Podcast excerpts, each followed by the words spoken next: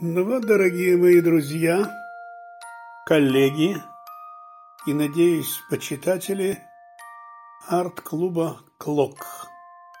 Вы помните, конечно, первое заседание этого клуба «Клок», клуба любителей одной книги так расшифровывается название «Клок», клуб любителей одной книги. Так вот, первые его заседания были посвящены роману американского писателя российского происхождения Сандлера Юлиана под названием «Еврейская рапсодия». Вы помните, но я-то уж точно помню, какие замечательные отзывы, критические наблюдения – Восторженные порой отзывы были об этом романе, и самое любопытное, были так чудесно исполнены некоторые фрагменты, эпизоды романа. И вот, как обещал нам создатель и бессменно ведущий арт-клуба «Клок», открылось новое заседание клуба. На сей раз это заседание, а может быть эти заседания – посвящены загадочному произведению Михаила Афанасьевича Булгакова, что называется театральный роман.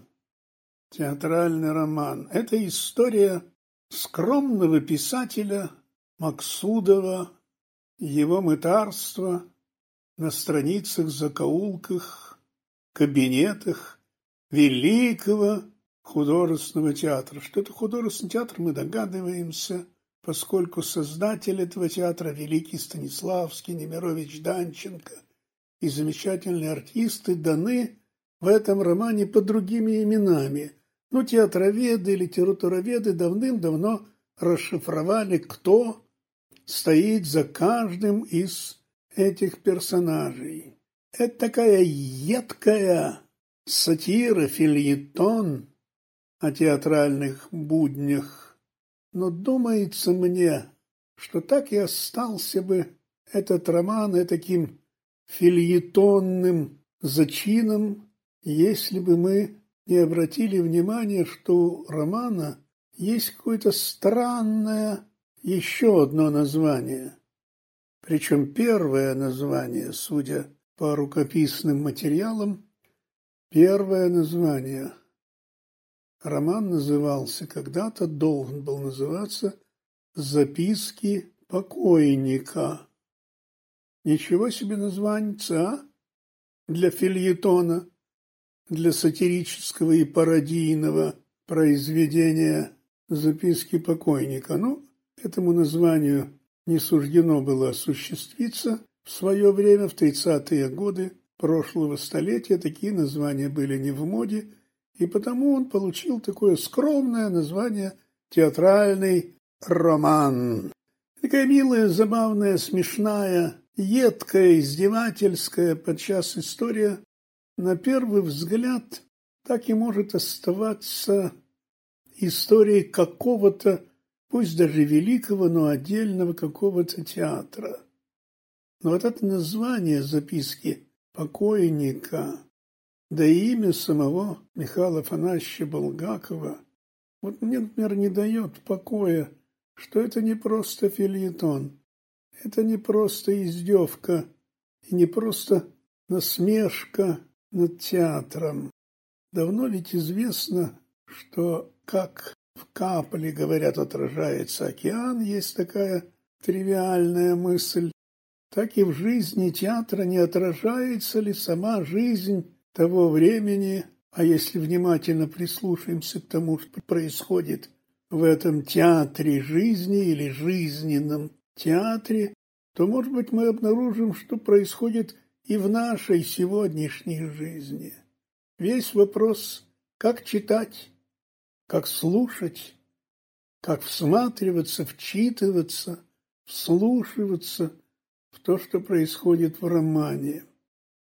И вот автор этого практически нового произведения на основе, безусловно, Михаила Булгакова, Михаил Овсянников, кстати, обратите внимание на это вот сочетание удивительное. Михаил Булгаков, Михаил Овсянников.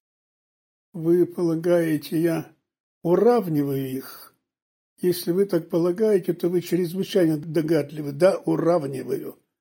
Потому что то, что творит, порой вытворяет создатель этого аудиоспектакля Михаил Овсянников, это особый вид творения. Это особая подача, это особый подход. Это, можно сказать, театр одного актера. Да, это театр одного актера. Причем актера вы увидите блистательного, совершенно сверкательного актера. Он же и режиссер этого спектакля, он же и художник, он же и автор музыкальной редакции этого спектакля. Словом, он един во всех лицах. Я вот пытаюсь определить, что же это такое, то, что творит и, как я уже говорил, вытворяет Михаил Овсянников. Я бы это обозвал не просто театром одного актера, театром микрофона. Я бы это назвал этакий актерский драматический джаз. Джаз, джаз, где Михаил Овсянников и солист оркестра, и сам оркестр множество ролей, бесконечное множество ролей исполняет Михаил Овсяников и как исполняет. Каждая роль отточена, каждый характер наделен своеобразием, мы видим его, мы не только слышим, мы видим, выпукло видим. Так замечательно играет своих персонажей наш блистательный артист. Я вам должен сказать, что одна есть роль, обратите, пожалуйста, на нее внимание, одна есть роль, за которую моя бы воля, я бы ему Оскара присудил. Есть такой небольшой эпизод, есть такой эпизодический персонаж под названием «Дама в соболях». Артист играет эту даму, как, впрочем, все остальное, но именно эту даму. Так блистательно, так сверкательно, я не знаю – к сожалению, я не управляю этой премией, Оскара и прочими всякими там кино и театральными премиями, но за эту роль небольшую, махонькую всего, две-три фразы, не столько фразы, сколько вздохи, ахи, охи. Это, конечно, работа выдающаяся. Ну и это не главное.